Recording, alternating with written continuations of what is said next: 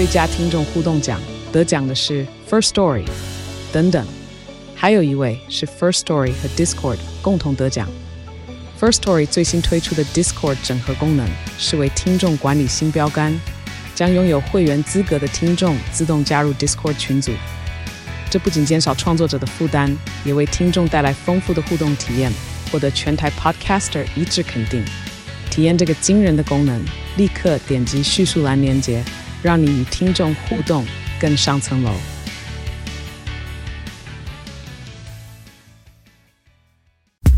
耶、yeah, ，Come on！ 天气热怎么办？窗户玻璃贴上它，吸血鬼之盾防晒膜，高透清晰，前景光明，隔热节能，省电第一，要隐私要清晰，交给 U Plus 都搞定。耶、yeah, ，商办住家都可以，零三四九零五六八零。好，欢迎收听收看今天的蓝轩时间啊，又到了每个礼拜四我们的阅读单元啊。那么要阅读网络，阅读趋势。那我们知道呢，这个全球的趋势啊，非常值得关注的，当然跟嗯这个全球的暖化，然后呢跟这个节能减碳啊有关系。那在前两天我们才讲到说呢，国际能源总署啊，他们特别呢提出了一个关键报告，讲到说呢，现在我们正在迎来二零三零年以前化石燃料可能走向了这个时代的终结，我们现在在正在这个终结的开始。那意思就是说，我们可能要加紧速度的，然后呢，去达到哦这个节能减碳的效果，同时迎来一个呢，以这个绿能啊、哦，以电动车，以再生能源作为我们这个新的时代的展开啊、哦。那所以我们今天的话题会跟这个有关。不过呢，在这个之前，听到这首歌，我还是要介绍一下，嗯，它是由歌手王灿所演唱的，叫做《Hola》。OK， 好，那我们刚刚讲到呢，有关于节能减碳的话题一直是我们节目蛮关心的一个呃重点啊。那我们讲到很多，事实上呢，在产业的第一线，呃，其实呢，呃，也我的意思说，企业也很多很就是有很强烈的感受啊。那怎么去解决呃这个我们面对到的这个世代之间的挑战？呃，解决方案是什么啊？那我们今天现场邀请到的呢，是跟中央大学的化材所啊，呃，一直长期以来有产学合作的艺高应用材料。呃，这家公司的总经理哦，到我们的现场来跟我们聊一聊，因为他们在过去来说，不断的啊，这个借由产学合作开发出很多呃抗高温啦、隔热啦等等的材质啊。我们之前呃邀请过一次，聊得很愉快啊，所以我们今天邀请到的呢是总经理杨修生。Hello， 哎、呃，杨总你好。呃，各位观众、各位听众，大家好。对，我刚刚在跟呃这个杨总回忆说，我们上次在聊，好像你是戴着口罩来的，对不对？是。所以第一次呢，大家用真面目，以真面目示人。呃，好，我们我们要聊的就是说，嗯，因为但是距离上次的聊天，其实我觉得这个地球跟这个呃气候变迁跟高温致灾这样的一个状况，其实已经又又又转变得很快，又更迫切了的感觉。你看，光是今年。今年全球的高温、野火等等的状况，其实是很，我觉得对人类文明，坦白讲，坦白讲，你去过看那些科学家，他们是非常忧心的哦，觉得这个人类文明、人类健康都因此而受到呃损损害吧啊、哦，所以你们站在产业界来说，应该会很明显的感受到吧。呃，其实感受到非常强烈，但是虽然虽然这个意识其实全球都是往这个节节碳的这个部分往前走、嗯嗯，可是我觉得速度可能要再加快一点，因为变成说，呃，这个全球暖化的这个过程影响，它影响到呃风灾啊，这种淹水啊，啊然后大雨啊，然后极端气候很热很冷，嗯，那这样子的情况下变成我们要去适应它。嗯、那它会有一个过渡，节碳它可能不会这么反这么快的反应回到过去，而且会跟以前这样舒适的地方。嗯，可是我觉得不太可能短期之间。但是它需要时间，要、嗯、变成说我们会有一个适应期，要进入它的适应期。嗯、除了节碳以外，同时要有能够跟它共存的这个能力。嗯嗯嗯，对，所以我们看到就是非常多的讨论，比方说，呃，很多国家都说我们要制定高温价啊，让这些一般的人他可能不要在这个呃艳阳酷暑的曝晒底下工作。那你说这这个是在没有防备的状况底下，但是你说就每一个人如果在室内工作的话，他一样有温度的问题嘛？哦，那就说温度你怎么样的能够去掌控温度，然后呢，呃，有效的达到隔热的效果，然后有效的让你的室内降温，那而可能如果你要透过冷气空调，那这个冷气跟空调又如何的可以有效的被节能减碳呃、花少一点点的钱就会达到真正的降温的效果等等，我觉得这都是现在在面对的问题。那对你来说这些解决方案，因为我们知道你们先前的话呢做过隔热隔热你是学这个的嘛、嗯嗯、那他那个嗯，那现在针对比方说现在是一个呃汽车电动车呃，这个接下来是一个大蓝海的时代，那所以呃，车用就是我的意思说，从曝晒在阳光底下，到开着车子在阳光底下，到住在屋子里面在阳光底下，它各自的在你们的材料工程里面，应该都有很多可以发挥跟扮演的角色才对啊。是，其实在 不, 不同应用的场景上面啊，像我们本来是着眼在住宅嘛，嗯、住宅其实就会呃，因为家里需要控制到一定的温度，人人适合的温度，那所以你会开空调。可是这时候热能从外面进来的时候，你就要想办法阻止它进来，这样就可以自己自己达到节能，然后跟舒适的目的。那所以我们会把这个技术做在玻璃窗啊，或者是屋顶啊，或者是油漆里面，让它跟建材融合在一起，达到在一个外壳节能的这个保护下的这个概念。那走到车子的话，其实你像以前传统汽车汽车在供应的时候，其实空调做强一点，然后这个车车体本身是加油嘛，它是没有所谓的里程恐惧的问题，嗯，所以呢，它其实在隔热技术上就是以舒适导向。嗯，然后以呃隐私啊，或者是安全性导向，嗯，就是说在所有的技术上面都是用后加工的概念。可是进入电动车时代之后，电池是一个很关键的技术，它的续航力会影响到使用者的心态。嗯，那这时候其实所有的用电量就要被监控，或者是要更呃更节能的概念在做，嗯嗯，所以空调是你开车会有很多玻璃，大面积的玻璃会热能会从外面进来，这个时候你用空调用电就会变大幅度上升嘛。嗯哼，这时候如果我们把这个隔热技术放在这个大面积的玻璃上面，可以阻绝阳光进来车内，嗯，这个时候其实空调用电就会节省，嗯，换算回来会比薄膜来的好就是了。呃，这个这个概念是这样子，就是说车子打造之前里程数是要先算好的。嗯哼，那你如果在整体的设计上把这个搭载进去的时候，你就会变成我的电池损耗、用电、续航力就可以增长。嗯，那这个时候在汽呃电动车的前市场就很重要，因为我举个例子好了，公车停等，那我我今天算好公车呃从 A 点到 B 点的距离。呃，可以可以有一个里程数嘛？嗯，可是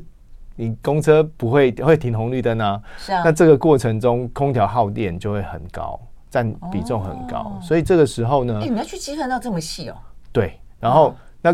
那因为成本啊，嗯，还有空间的问题，嗯，那因为电池的搭载很重嘛，嗯，那如果我可以减少，比如说十 k 瓦的用电的话，其实相对的车体会比较轻，然后续航力就会更长。嗯，对，然后那我们就把这个所谓的 buffer， 就是说，哦，我们里程算好了之后，可是中间过程停等的过程中，它所需要空空调用电，它本来要抓的比较高，那因为我们这个节能技术，它就可以抓的比较少。嗯，那这样子的话，它就可以达到一个所谓的就是节呃节电的部分，然后把用电变成续航力，它可以回到站体之后，用十五分钟快充就可以满足下一趟旅程。嗯哼，嗯哼，那整整体的设计就会比较，嗯，呃，就是搭配以后就会比较理想这样子。嗯，嗯，所以这个已经完完全跳出那种什么冷媒的时代了，对不对？对对对对对以前冷媒还怕有什么冷媒不够啦，要补充冷媒啦，要不然你的冷气就不不 work 啦。然后呢，在车子里面呢，就像在一个蒸笼里面，甚至还出现过那种。呃，致死，对不对？嗯，就是啊，忘记把把小朋友放在车上，然后导致致死的状况，其实这都是很可怕的。就是说，我觉得大家都会觉得说，好像气候变迁，说是说哦，我觉得那个对于生活来说的，呃，跟这个迫切性，我觉得大家好像有时候都会觉得有点点距离。但坦白讲，我觉得真的是还蛮严峻的。但是我们刚刚讲到说，呃，你刚刚这样计算，那它跟你你们。一般一开始大家就会贴隔热膜嘛，那贴隔热膜跟直接直接用这种隔热的呃玻璃，它的差别到底在哪里？效效能？呃，效能的话，当然、嗯、当然我们要考量，你如果是坐在玻璃上，你肯定要顶级的嘛，嗯，因为你不可能拆装啊。那现在市面上的隔热膜，大部分的就是会跟随着价格性、哦、性能上会有很大的差异。那就即便价格上的问题、嗯、对对对，那那它会因为可以拆装，所以你现在贴了不满意可以换换比较贵的、嗯嗯、是是可以有自，但是从电动车的考量的话，它一定要是最好的节能性嘛，是，所以它一定做到顶级、嗯、那顶级的话做到里面还有一个好处是、嗯、它不用换嘛，不用换寿命就就无限长，它是完完全不用换，所以这个热的效果它不会有什么递减啦、衰退什么什么半衰期什么。根根据我们的技术，我们在设计的时候就已经把这个考量进去，我们就是没有不会衰退的，它就会持续有效这样子。嗯、OK OK， 好，所以我们在隔热的这个概念当中，在车用的部分事实上也随着电动车就迈向了另外一个新的新的阶段就是了。对，所以所以我们现在在设计很多电动车的时候会考量这个东西，那我就想说我这个技术已经成熟了嘛、嗯、那我不如拿来做后市场，就是现在既有的市场呃，有一些消费者可以先体验到这种新的科技、嗯、然后我们即将会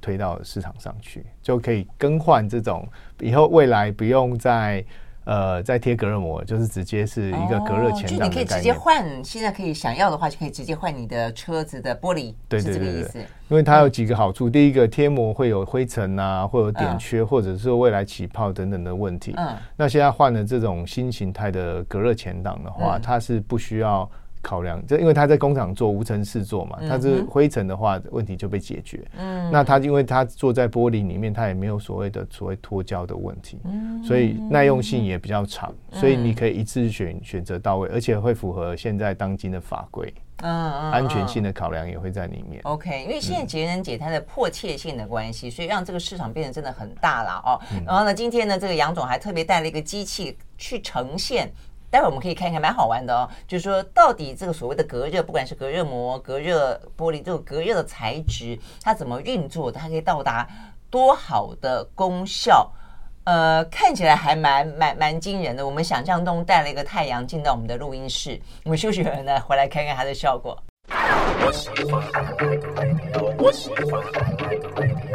好，回到两圈时间，继续和现场邀请到的这个呃艺高的呃总经理啊，这个杨修生来聊天、啊、我们在聊的就是说，从隔热这个角度去出发，面对那个高温的啊，目前的这个地球，我就说地球已经不是发烧了，我觉得地球已经火大了，是是是所以他那个真的他怒火怒火中烧，不断的、啊、这个到处都是野火、啊、这个到处肆虐。好，那所以我们就说到底呃太阳，我们现在桌上有一个，你去模拟太阳对不对？是是是，它真的是有有有有热度就开始出来了，对对，所以它它呃，这个热它就让这个地方不断的旋转。这是一个克罗克氏球，它是一个辐射能的能量计，就是说有有热能过来的时候，它这这就是自自己像风扇啊一样一直转这样子。嗯哼嗯哼 ，OK， 好，那所以我们说要隔热，隔热的效果是怎么样？其实我们就是。因为我们有新上市这个所谓的车用前挡，我们的这个前挡的小样品，然后放在这边。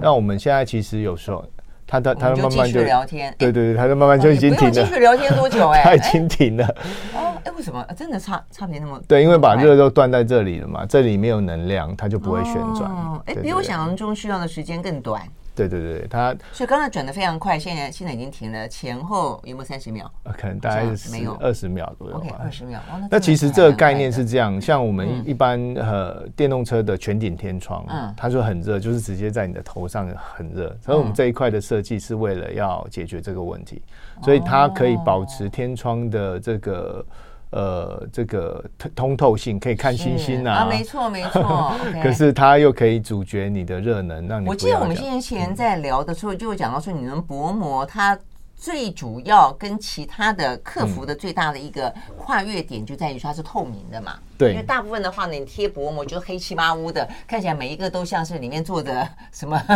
不是总统就是黑道那种想象中，但现在已经可以透透明，嗯，所以你刚刚讲说看星星就是这个原因嘛，对对对 对, 对, 对、嗯，所以隔热又可以透明，你可能会觉得很热，还放回去好了，我觉得还是放着好了，我觉得因为这个太阳，因为其实萱姐可以直接感受到那个热，对，真的是还蛮热的，呃、所以你可以想象中那个高温底下，对，它停下来，对，它就停下来，对 对, 对 ，OK， 所以我就说这个确实，我觉得对产业，因为我们很常常常常会谈一些理论啦、趋势啦，但是。是我们，我就从那个我刚刚就讲说，国际能源总署那个概念，他说其实应该要做，大家要做好准备。我觉得他那个指的大家要做做好准备，我觉得可能会从国家、从政府、从个人还有从产业，因为你你得要做好一些再生能源的规划，你得要去发展够够多电动车，你要因应这个时代的来临，每各行各业其实都需要。所以这一两年我们一直在谈 E S G， 节能减碳就是这个样子嘛。那我也经常在讲说，你说好，我们台湾也说要 E S G， 问题是 E S G 你不能流于形式啊。你说我们要去计算你的排排碳，嗯，问题是你你你怎么计算？你现在的碳啊，就我们现在的排排碳量，你没有监测系统，你怎么算出来每一个企业的排碳多少？而且你怎么样子说好，那我定这个要求的标准，也因此你超过这个标准之后，你就要去缴碳碳费，然后你因此我要可能要课碳税。那这个东西计算，你得要去计算出来才对。所以像这些事情，对你们来说，这应该是一个非常大的市场才对。那你怎么去思考这个事情？其实我们除了节能这个部分，我们还会去考量另外一个重点，就是说，嗯、呃，它的它的这个你到底节多少电？嗯，你的主主要的这个功能到底节做了这件事情，你实际消费者在在改善上面到底能够有多好？嗯嗯哼，就你也去思考这个问题，就像说，比方说，你还是把它放回去好了。就像是这个这个玻璃挡在这个地方，你告诉我说你节能了，或者你告诉你的业者说你节能了，那当然我感感受起来是真的很明显啦。刚才很热，现在就没有那么热了。但是你可以告诉我说它节了多少吗？啊，比方说百分之二十五、百分之三十、百分之百啊，比方说，那所以你就会去思考说这个。本身就会是一个新的商机，跟新的必须要提出一个解决方案。对，其实现在因为大家都在做碳足迹，其实可是查完碳碳盘查盘盘查完以后，其实你根本就不知道说我接下来要怎么做。哎，我甚至连盘查我都很好奇他们怎么做，他们怎么盘查？他可能就是最基本的，就是你一年的用电量有多大。然后、嗯、算, 算用电量是不是？对，用电的话可以转换这个国家它自己的排碳系数，比如说台湾是 零点五、啊、要往 零点四 的方向走、啊、那越低的话也就是说这 你, 你做一度一度电出来它大概会产生多少的 碳,、呃、碳排放、嗯嗯、那这个系数越低的话越好，像法国的话可能就低到 零点一 几、嗯、那, 那台湾的话大概现在目前在 零点五 左右，那各国其实平均值在 零点五 左右、oh, okay. 那如果把这个系数变少，也就是说你用一度电你能产生出来的碳可能是 零点一公斤、嗯、或者是 零点五公斤，对，那你是不是可以减减减了 百分之八十 的碳、欸、那所以你知道你这样讲话就说，那我们一般的用电占在我们排碳的比例有多高？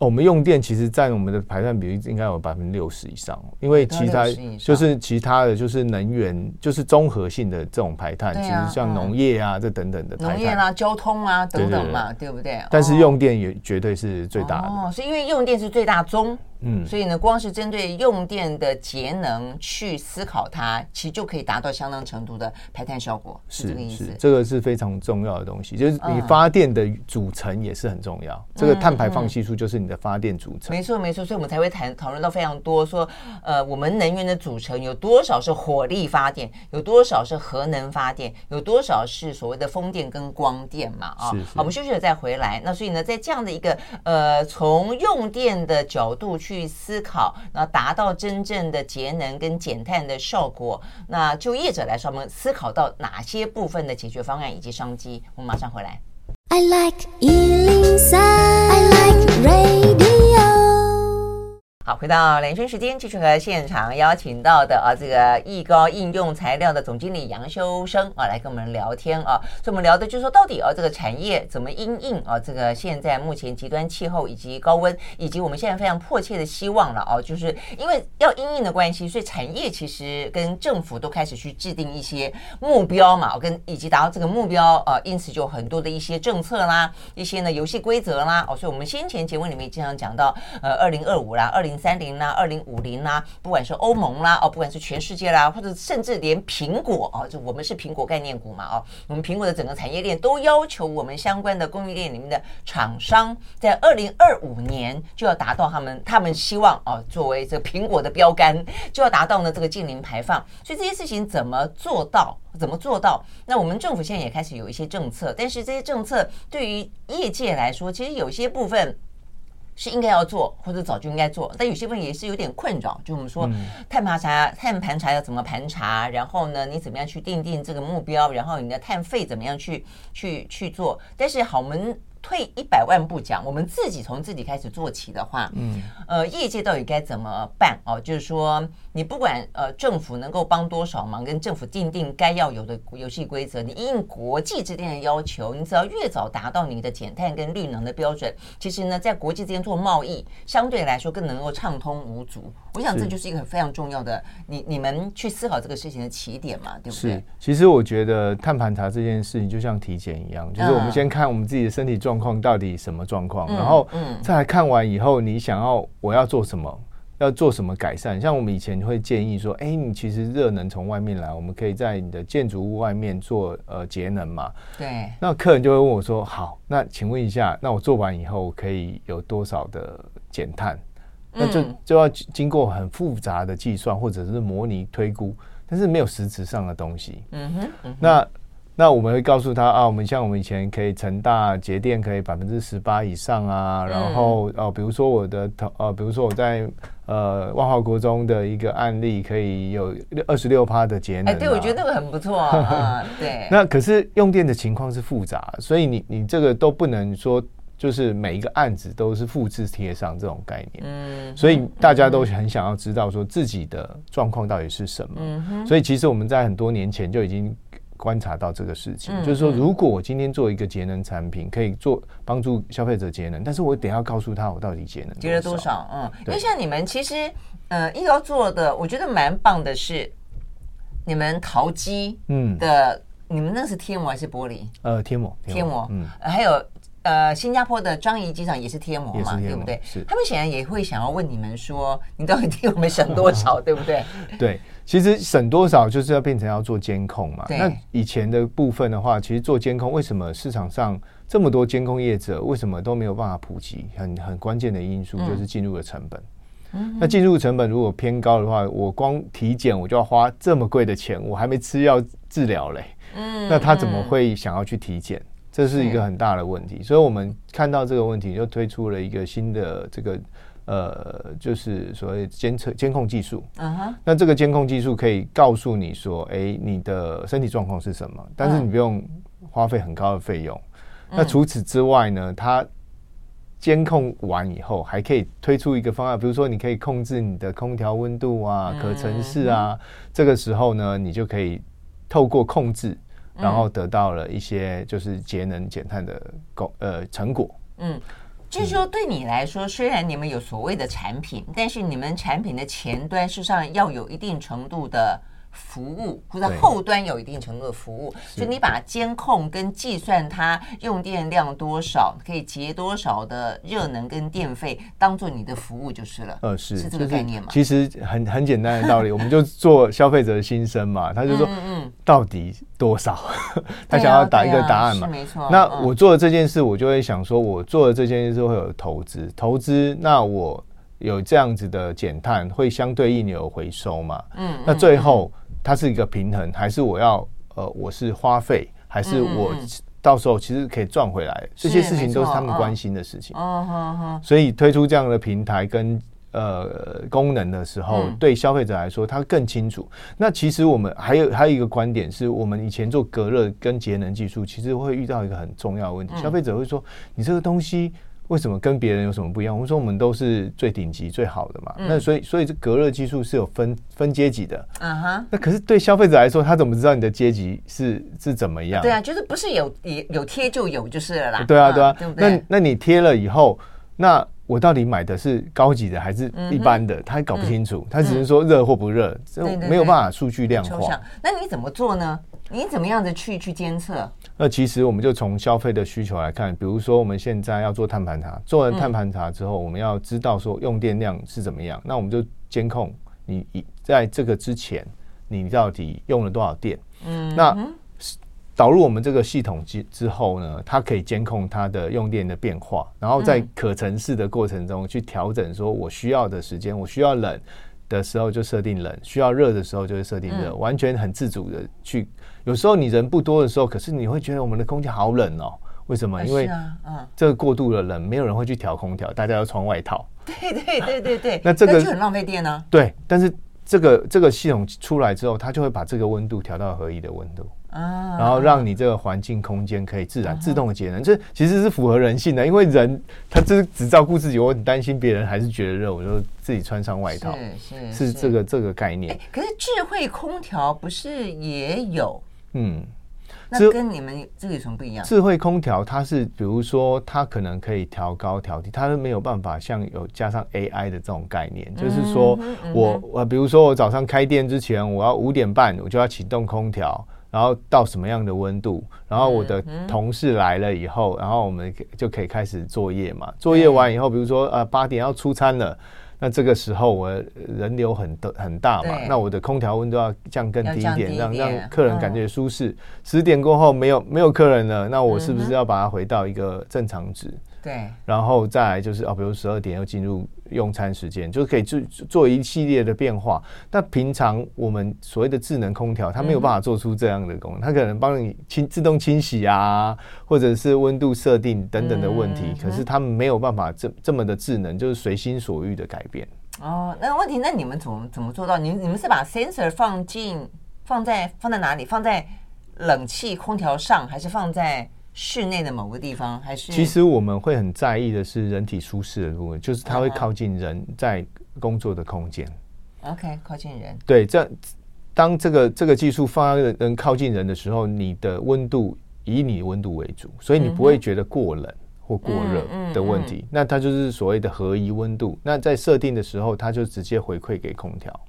然后去哦、你这样讲听起来合理，就是因为你的冷跟热目的是为了人要舒适嘛，对对 对, 对, 对，所以你你说如果空间我说在某个空中的某个点上的温度适宜，但对人如果不适宜的话也没用，除非是像我们以前电视台还要吹吹冷气，不是吹机器，那吹机人不重要，所以我们人每个人都冷个半死，在这个摄影棚里面，嗯、其实录音室也是有一点点比较偏冷，因为你根本不重要，机器比你重要，因为机器比你贵。就老板的角度来看，嗯、所以呢，除非你是要吹机器哦，否则一般来说是要吹人。所以人的话呢，觉得舒适是最重要的。OK， 所以我们刚刚讲到就是说呢，它以人为本位来进行相关的监控，这、就是目前的所谓的智慧空调。目前就你们做的。到的部分跟你们思考的部分嘛，哦，那我们休息再回来进一步聊到底它怎么运作的，马上回来。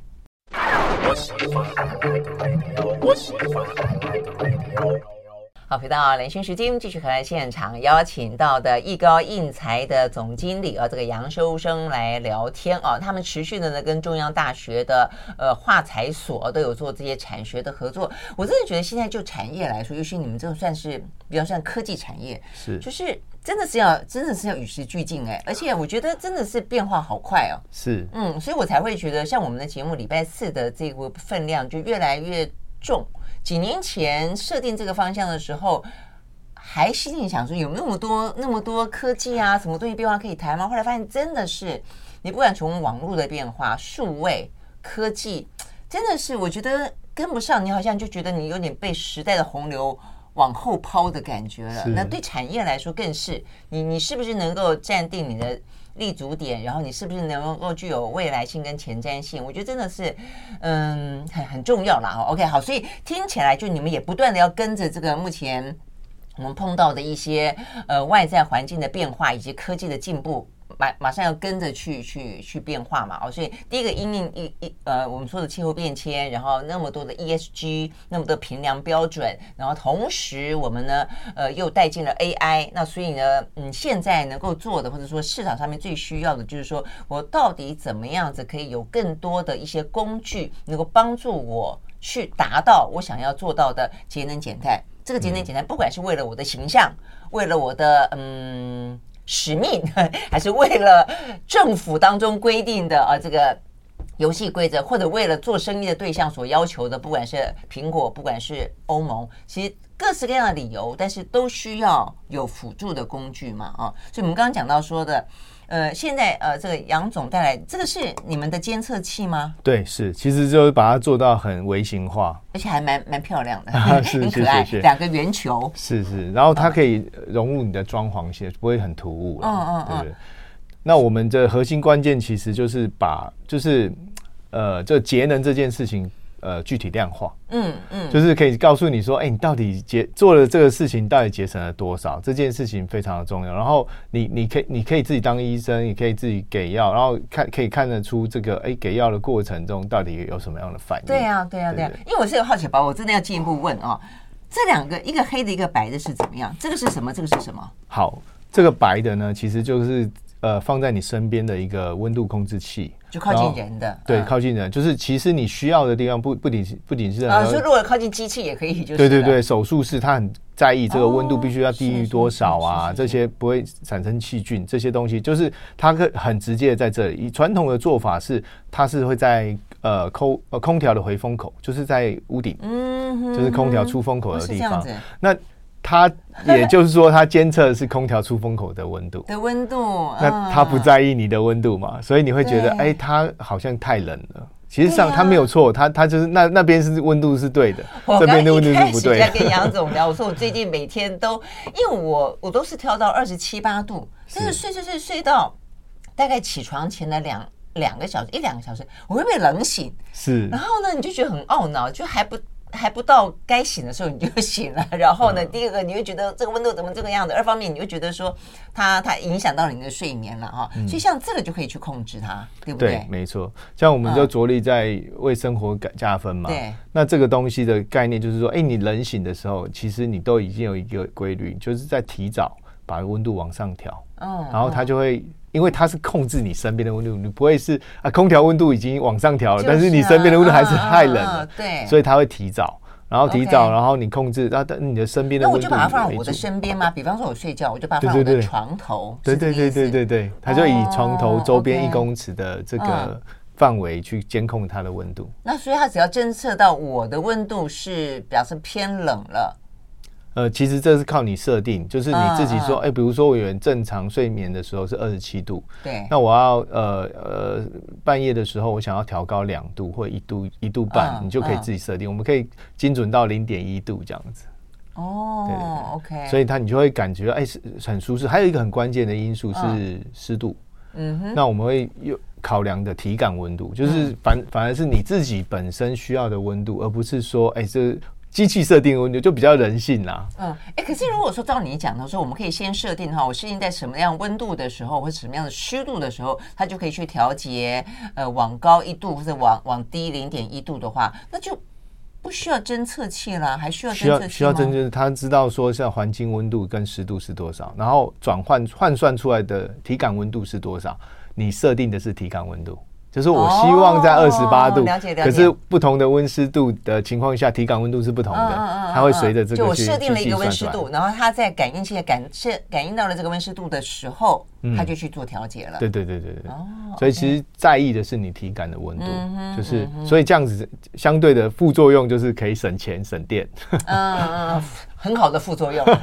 很好的副作用 OK 好，那所以这个那如果这个对企业来说呢，如果放大一点的话，就家庭对对企业来说的话呢，希望能够达到的就是说，它在整个的碳碳盘查的过程当中，它可以很清楚的去计算，对不对、嗯、它可以设定一个目标，然后可以知道自己达成多少，然后还需要去做什么样的改善。哎，照你这样讲的话哈，假设我今天放在我的一个机器旁边，嗯，那我后来发现它温度显然都过热、嗯，所以很可能我可以去改善我这个机器本身的、嗯、的运作，它可能过度，或者是你会知道说这个位置温度其实是没到的，所以你要在它附近做呃加装空调啊，让它更冷，或者加一个电扇让它变冷。嗯、那你。嗯改善完以后，你会知道说，哎、欸，有没有达到我自己的目的？嗯，这个很重要，嗯嗯、因为你要的是这个机器达到那个温度、嗯 okay ，而不是环境空间的某一个地方达到那个温度。对，这个概念是完全不一样的。嗯、而且，如果说在某个地方它特别的热、嗯，它的用电量特别的高，所以你可能也会知道说，你要去，就是你你的你的改善的点在什么地方？就是对对对，你可以知道你哪里痛，嗯、应该要给什么药、嗯，做什么事， okay, 然后有给了药跟做什么事之后有没有达到你要达到的目的？那问题是如果说你有很多 sensor 放在不同，因为假设一个家可能如果我家很大的话，我会放很多地方，更不用讲一家公司或者一个一个厂房，那他会很直接的感觉到说哪一个 sensor 出了问题，哪一个是不是这个样子吗？它可以摆在不同的地方，然后不同的地方有不同的温度设定嘛，那你可以控制不同的空调去满足这个东西，那最后你会发现说某一个角落它呃没有办法达到，那没有办法达到你就要改善嘛，就是不是他没有办法达到，他只是告诉你没办法达到，那那你就要用比如说加电扇或者是加空调的方式让那个地方达到，那别的地方可能会太低啊，那这个时候另外一台空调就不会供供应了，它就会把温度调高，它就是达到一个环境平衡的，你可以同时设定五个点，然后共同情况下达到这个需求，嗯，它就会就是这个五台机器就听你控制，然后达到这个目标这样、啊、OK OK， 有点像一个协奏曲一样。我们休息再回来哦。那万一五个机器是五个不同品牌呢？它可以在你们的同样的监测监控平台上面运作吗？我们休息马上回来。I like one oh three, I like radio。好，回到连线时间，继续和现场邀请到的呃艺高应用材料的总经理杨修生来聊天啊。所以我们聊到说呢，面对哦这个真的是瞬息万变的，不管是极端气候还是科技的进步啊，我们都有很多的嗯。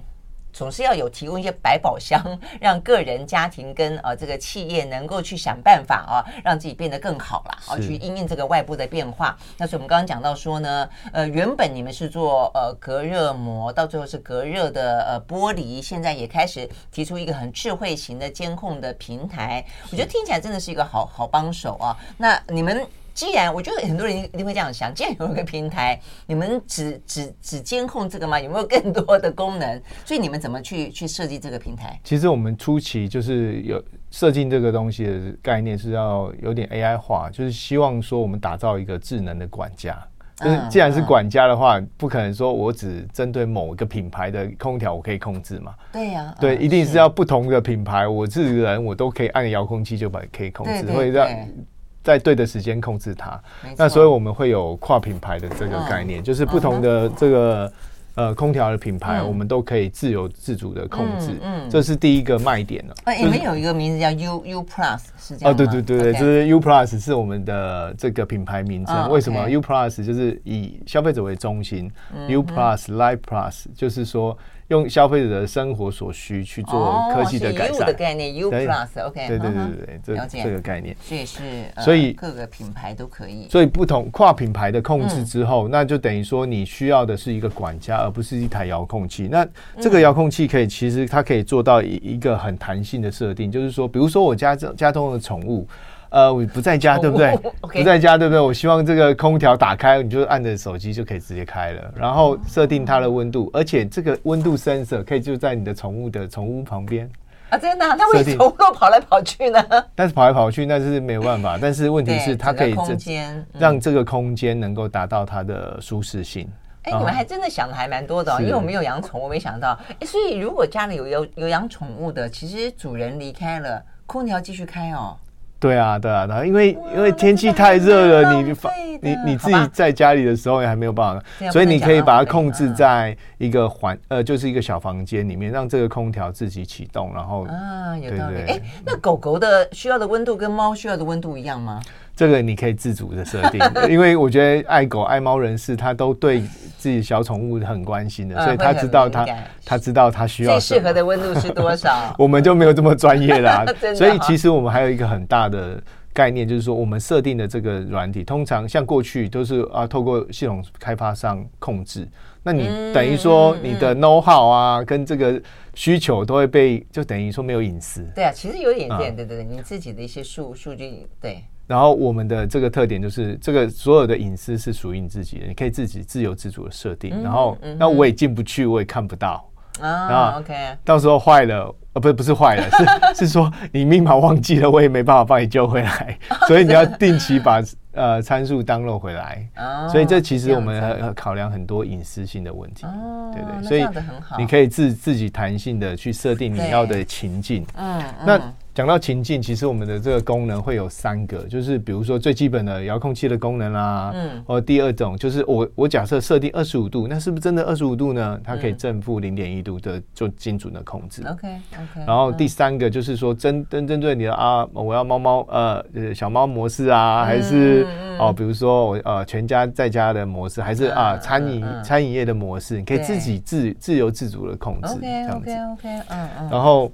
所以。这个行程控制到多人性化，就是说它可以一年三百六十五天，你可以三百六十五个 model 去做控制。哦，这样子你要每天都变也可以，就是了。对，那你可以设、哦呃，你可以太麻烦，我要 A B C D E 四个模式，我自己套用。我说啊，这这今天我要 A 模式，明天要 B 模式，嗯、你就随、嗯、随心所欲的去做控制、嗯。其实这个概念是为了要配合所谓的呃台湾的气候有四季嘛，是啊是。然后你会做一些调控，对。然后呃，比如说餐饮业，它需要不同的时段会有不同的温度设定，没错。那其实其实这样子就可以很自主的去做调整。嗯、那这样子的副作用也是省电，嗯。所以你请了这个管家，然后帮你做这些事情，嗯、然后。就是达到了一个平衡，然后你用省下的电费支付他的薪水，嗯、其实对、嗯、类似这样的一个概念。Okay, 其实 okay, 其实从从、嗯、这个角度的话，还可以让让消费者呃，搞不好还可以赚一点钱，不一定是、嗯、不一定是支出，这样是个投资，还省荷包就是了，对不对、嗯？